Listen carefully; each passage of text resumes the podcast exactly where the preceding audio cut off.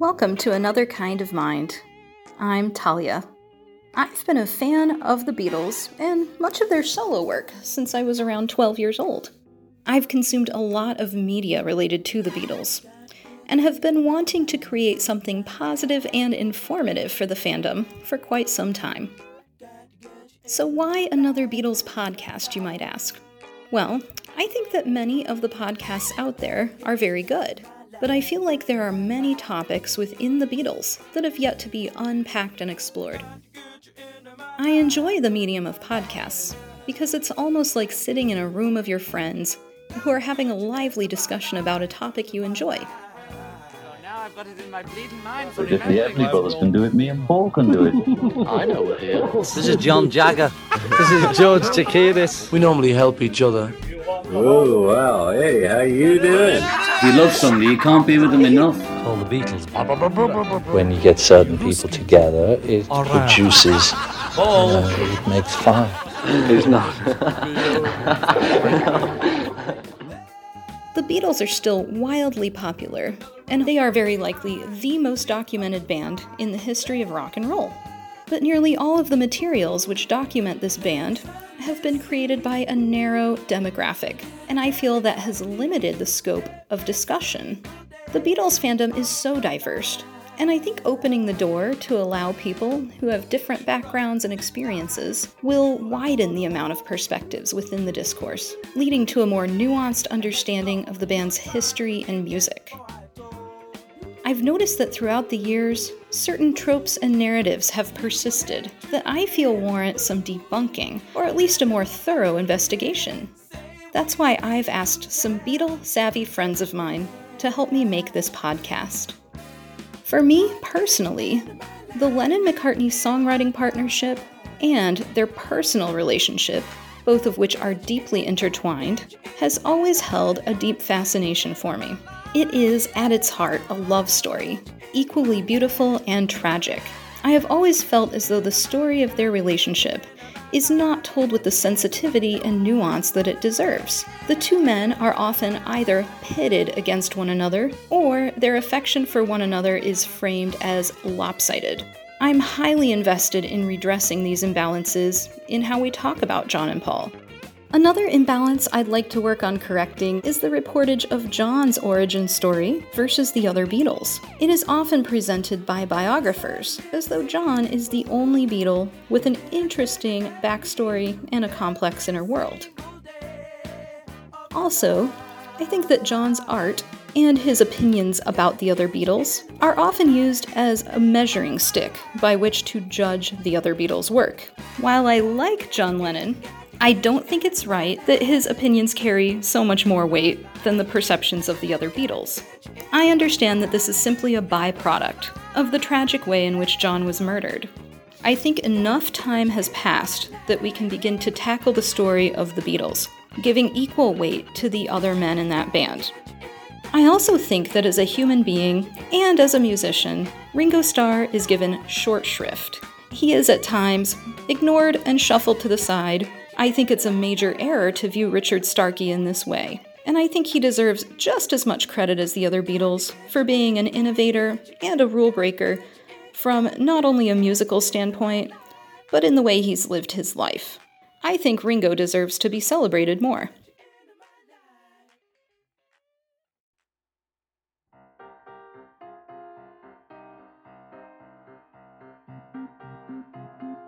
Hello, I'm Phoebe. I want to reiterate that Lennon McCartney was a collaborative team comprised of two equals. I think the fact that this is a somewhat radical statement within Beatles fandom is troublesome. I don't think it's a radical concept outside of Beatles fandom, but inside the echo chamber, I think we are way too entrenched in the old mythology, much of which probably needs to be trashed. I've been a Beatles fan since my early teens, and I've read the same books and absorbed all the same media as everybody else. But I'm able to consume these products with a healthy dose of skepticism and form my own opinions. And I think Paul is undoubtedly every bit as gifted, innovative, and creative as John. And yet, despite the fact that he's proven this a million times over, the Beatles fandom is still pathologically critical of Paul. As a fandom, we are so internally competitive that we aren't even celebrating the fact that Paul earned a number one album last year. That should be a massive source of pride for all Beatles fans. And yet, the fact that Beatles fans would choose to find fault with that rather than celebrate it is deeply problematic.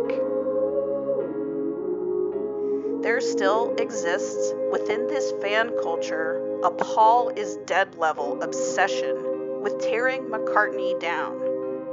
And to someone who doesn't feel that need, it's extremely off putting. And I really think we need to hold a mirror up to this behavior within the fandom and the authorship. Every project of Paul's is unique, and comparing them to past projects kind of misses the whole point of him as an artist. And I just think the fandom at large might really benefit from a bit less haranguing from those who don't get it. Maybe just sit down and let people who do enjoy it have a turn at celebrating it. As far as John goes, I love him dearly, and I absolutely think he's a brilliant songwriter and a fascinating, charismatic figure. But I also feel like so much of Beatles fandom glorifies everything about him, and we need less of that, not more. Because if John is a great iconoclast, it is beyond ridiculous to treat him as an icon. I'm a John Lennon fan who wants intelligent, nuanced deconstruction of Beatles myths, not just othering Lennon as a special genius. Furthermore, I don't view him as inherently powerful the way the authorship and many of his fans do. I often hear people describe John as flawed, which is essentially meaningless since literally everyone has flaws. But while people can and do acknowledge that he was psychologically damaged by his childhood, they still refuse to connect the dots and accept that this damage profoundly weakened him as a person. So, while I don't think we need to harp on John's flaws, I do think we need to recognize that he was very weak in a lot of ways. And I think there is a stubborn resistance to this idea in both fandom and authorship because of the way we idolize our male heroes. But I think we need to take John out of that Superman mold and just let go of the idea that he's always clear minded, in control, and behaving and creating out of some abstract, higher purpose on a level that everyone else here on Earth can't reach. I think this worshipful view robs him of his humanity and obscures the very real struggles in this man's life. And I think that ultimately shortchanges John, and it shortchanges his art.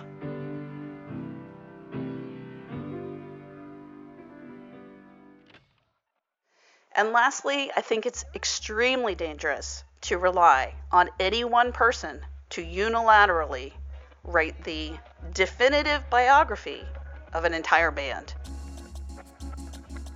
Hi, I'm Diana. I too have been a huge fan of the Beatles for my entire life, and while I love their story, their meteoric rise through the power of creativity, the bond that existed between them, their astounding artistic development, certain aspects of their story and certain behaviors within it have never really made sense to me. And the way it's been told and retold through the traditional narrative hasn't resolved any of my issues. I think this tension can be reconciled by something that Cynthia Lennon once said. After having read a number of Beatles books, she observed that a lot of what's in them is factually right, but emotionally wrong. So perhaps that's why the story has never made sense to me intuitively, because no one has cracked the emotional narrative or explained the motivations behind the actions. And so I think our challenge now is to try and get the story emotionally right as well which means revisiting everything. Also, I reject some of the baseline assumptions that exist in the mainstream telling of the story. There's always been a cognitive dissonance between what I've observed and experienced and what the traditional narrative continues to tell me is the story. I think that many faulty assumptions and tropes exist, but because they're so pervasive and have been around for so long that they're almost invisible now, people just accept them as the truth. But that doesn't mean they are true. I still see them and resist them, and I'm sure many others do as well. Which is why I'm thrilled to be a part of this podcast. I'm hoping that through it, we can shine a light on some of these issues and inspire reevaluation. And I think this is required because clearly some aspects of the story don't ring true to much of the public either.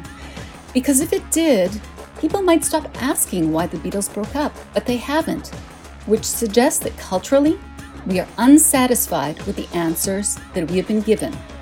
Something doesn't sit right because we keep asking. So I think we need to dig deeper and look beyond the surface level reading of the Beatles' PR and spin, much of which was dictated in the early 70s and 80s by those with an agenda to elevate one Beatle over the other. Instead, we should examine their actions, words, music, and behaviors over the years to get to some fresh thinking. As a Gen X woman who's not influenced by the cultural context of the time, what I can bring to the table is at least a different perspective, perhaps a different kind of mind, and hopefully some new insights that I'd like to share. But before doing so, I think it's important that I make clear what my baseline assumptions are, so at least you know where I'm coming from with my analysis. First, I see Paul McCartney and John Lennon as creative equals, period. I think they're different with different strengths and weaknesses, but equal in terms of brilliance, talent, and depth. They're both genius artists. To think otherwise is insane to me. Second, I see both John and Paul as wildly fascinating personalities who are both worthy of sympathy, admiration, and investigation, which has not always been the case so far. Paul is so much more interesting, powerful, wise, and artistic than he's ever given credit for. And John is so much more sympathetic than the almost mythological character he's been made into.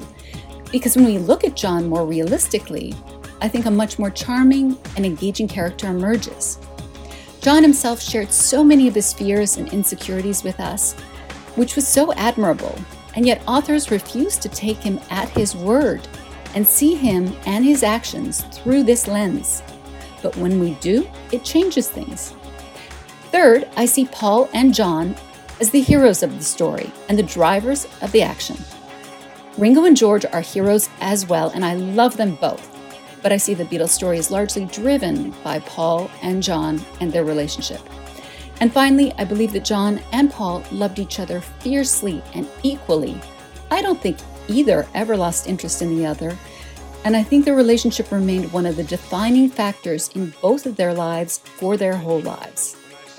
I think the story of their partnership and relationship has been hugely misconstrued and has become very unbalanced now because one of them put enormous energy into downplaying his feelings, focusing on the negative, and devaluing their partnership before having the opportunity to revis- revise this position publicly.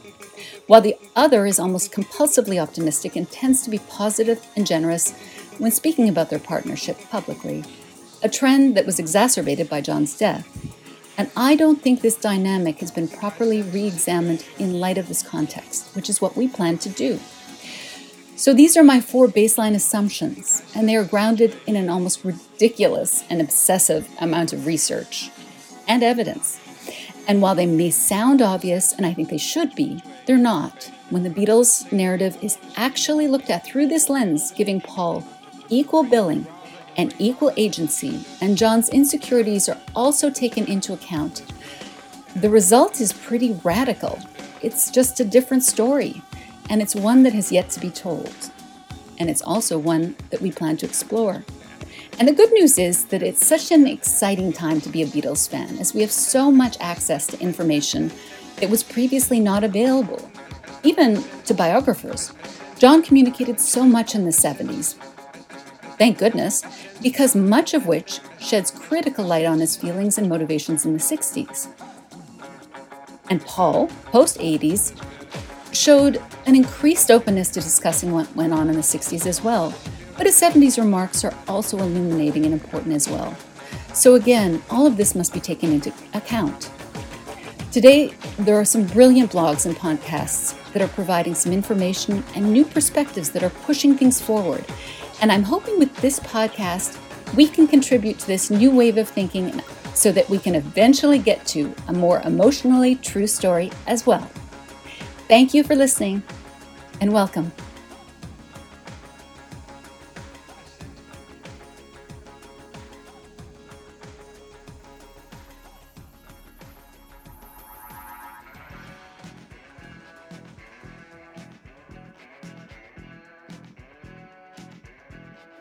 Dip into our mailbag of questions that we've asked each other. Will you be operating on a schedule? And how frequently will new episodes be released? Well, we're pretty much going to go with the flow in terms of when ideas come to us, um, factoring time for recording, production, editing, tweaking things. We're not really going to run on a set schedule, but I assure you it will be frequently updated because we have tons of topics we want to cover. So, Phoebe, who are these jean jackets that you speak of? The jean jackets are old school dudes with ponytails who wear jean jackets and who really sincerely love John Lennon. Okay. Um, I think of them kind of like the Apple Scruffs. You know, like the like the original Apple Scruffs. They're like the original like boy version of that. Right. Um, you know, with like Okay. ponytails and jean jackets, and they're still keeping it real. Okay, so know. they're they're basically fanboys that actually work for real media. They, they may or may not. I I just needed a succinct way to refer to them. So Okay, well, that's very evocative. yes, thank you. um, what will be the tone of the episodes? Will it be academic? Will it be just fun and conversational? What's it going to sound like? My girlfriends and I over a drink, or is it going to sound like hardcore nerd, Beatle, scholarly over analysis? I think it's going to be all of the above. right. I was I was just thinking that too. All the above. we want to have kind of a balance of the academic and scholarly with the fun, conversational, and occasionally thirsty fangirl sort of atmosphere. We sort of want it to feel like you're listening to a group of your friends having a fun discussion about the Beatles, or, you know, a really interesting and um, philosophical discussion that really gets down into the weeds as well. Yeah, I like that. It's kind of both. I mean, I, I love to argue, so when I, you know, if I'm talking about something that I, I care about, I give it 100%. Mm-hmm. Even if I don't need to. the subject matter does not require me to go that hard. I will, just because I find that to be fun. What is up? How come you bitches didn't say anything about George Harrison? Sounds like you don't like him, and you're you're not paying enough attention to him. Well, we do cover George in one of the How Do You Sleep episodes a bit in terms of his contribution to that song and his relationship with Paul, actually. But in terms of covering him really in depth, it's mostly just because we're not really George experts. But I do want to put out there that we are receptive towards having guests who have more knowledge about him and would be interested in coming on the show to talk about different George related topics at some point. Yes, Yeah. I would be so excited for that because I, I would like to.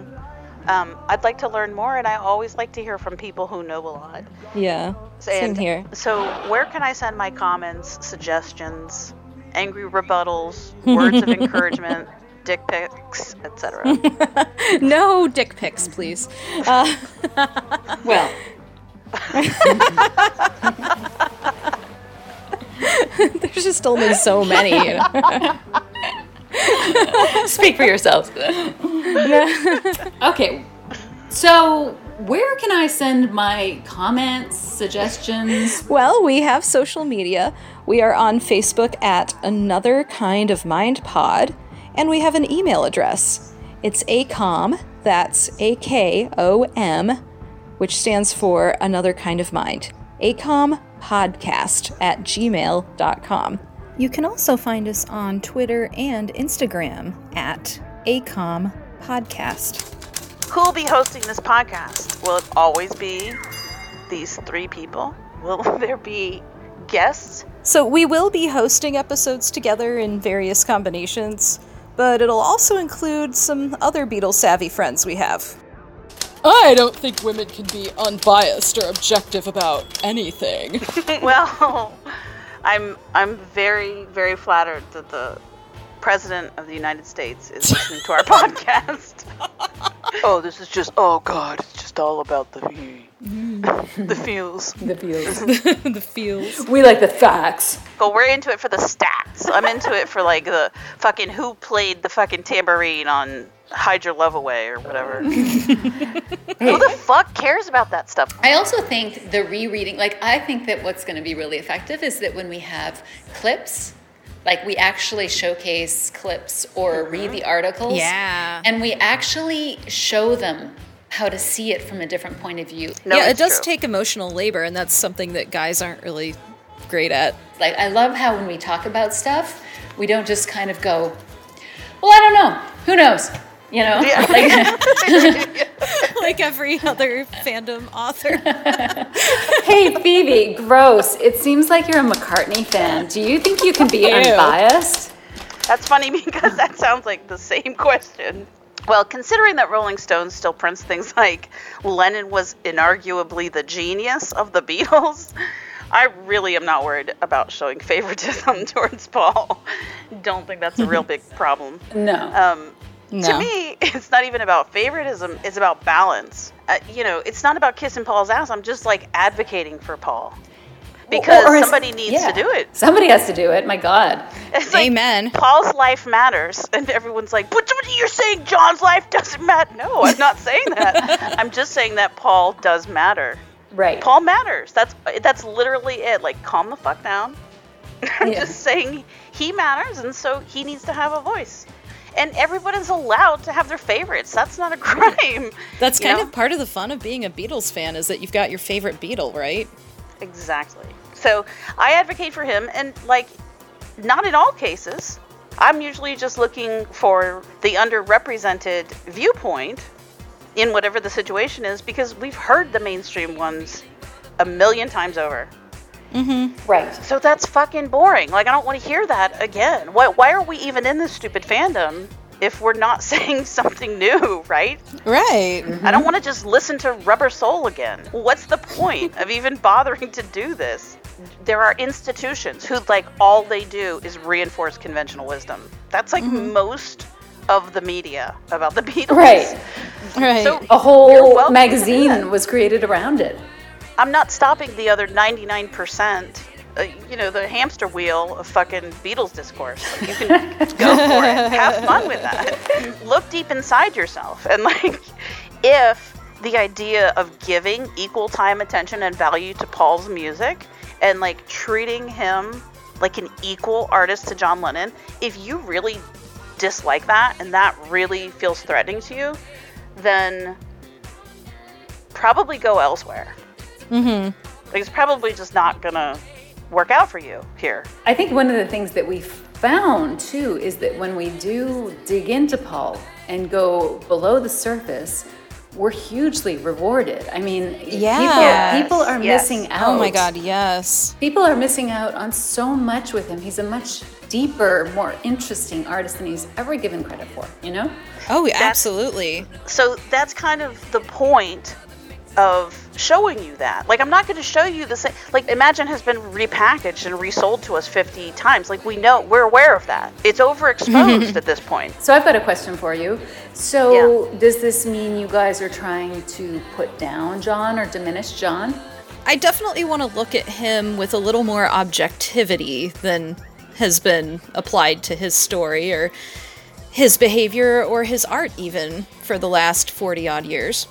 It's not. It's not even about like, oh, John's not as good as you think he is. It's just that you're sleeping on Paul. That's the main thing for me. Well, Yeah. I think too, when we've really delved into John, personally, I like the John that we have discovered better. Right. The human man. The human man Right. that had feelings and you know, for me in the old narrative, it was just a big mystery about why he was doing so many things that seemed cruel. Mm-hmm. And so when you Yeah. actually understand his point of view a little bit more, I mean, some people may see that as diminishing him, but I like him better. I Right. Yeah. Well, He's I more do too. human. Ninety percent of the time, what I'm critical of, even when I'm talking about John, I'm not being critical of John. I'm being critical of the way John is talked about. Yeah, that's an excellent distinction. That's an Yeah. excellent Yeah. distinction because when we actually, John told us all the stuff that. The, Yes. All of our insight about John Mm-hmm. is coming from John and the people directly around him. So Yeah. that's that's not the problem. It's people that have misconstrued. Yeah, the reportage has been bad. Right. Yes. It sounds like you guys think that you're like the shit, right? Yeah, Yeah. yeah. Well, we are the shit. We are, first of all. No, we don't. We don't have a preconceived. That's the whole point of this. The whole point of this is it's going to be exploratory. We're going to mm-hmm. go through topics. We're going to hash them out. We're going to debate each other. You know, we're Yeah. gonna we're gonna work through the issues. We're not just gonna like tell you what our opinions are. Yeah. We're, we're gonna show you why we think certain ways, and if there's another way to view it, we're going to look at it that way too. Mm-hmm. So we're it's about making the best argument, not just making the argument that we like the best. yeah. For me personally, like I'm not like I thought we could write a book, but I thought sort of in this the you know the the media landscape being what it is, how many people are going to read a book? Right. I honestly, right. I honestly think Right. like we can reach more people with podcasts. And the other thing is that with a podcast, you know, you can, it can a podcast can be multimedia. We can we can get information from books. We can discuss amongst ourselves. We can use sound clips Yeah. from the actual Beatles. Right. Yeah, we can use a combination of different source materials, and a podcast can be updated in case we find out anything new. It's a little more difficult to update a book with a modified opinion or stance on something. We we also didn't see our views represented anywhere. Not Yeah. not because they're crazy. Well, they may be, but you know, we didn't see them anywhere, and we think that they're valid because we have done Yeah. so much digging. Years and years of digging and analysis and thinking about these guys. Right. So the point is just to put the ideas out into the Beatles universe and to give voice to these opinions that, you know, we didn't all go to the same kindergarten. We didn't all learn these things together. We met each other after the fact as we were Beatles fans and we we talked to each other and said, "Oh shit, right? Can you believe that? Why do they keep saying that? I know that doesn't make any sense. Can you believe?" Uh, yeah. So I thought that too. I yes, when I read that, and it's because we all had that experience. We we realized that this is not an isolated experience. This is an experience Yeah. that many Beatles fans have had, and so if we've had them, other people out there have had them too. Right. Yeah. I always keep saying our people are out there. Yes. There have to be others who have Also- done the same thing. all six of them. Yes. no, I agree. I agree that, that that I would have been out there. I would have been happy to have heard this. Um, yeah, me uh-huh. too. You know, I felt like there wasn't anything for. I I mean, there are some really fun, fan, fun podcasts out there. So I must say it is it is progressing. But certainly the book world, it has some new entries, but not enough. Yeah. No, and it's and it's like people like Shank. Like Shank is not part of Beatles fandom. He's not a Beatles author, and he is contributing the best thoughts. Yeah. He, he he has the best ideas on the Beatles, Right. and he's coming from outside the fandom, so that should say something. Right. Mm-hmm. Right. He's not Amen. burdened by, you know, the weight of all of this background that everyone else brings to their baggage. Right. Yeah. Right. This right. Beatle baggage. Beatle baggage. yes. Yes. And that get- seems to be a, a common experience with younger fans.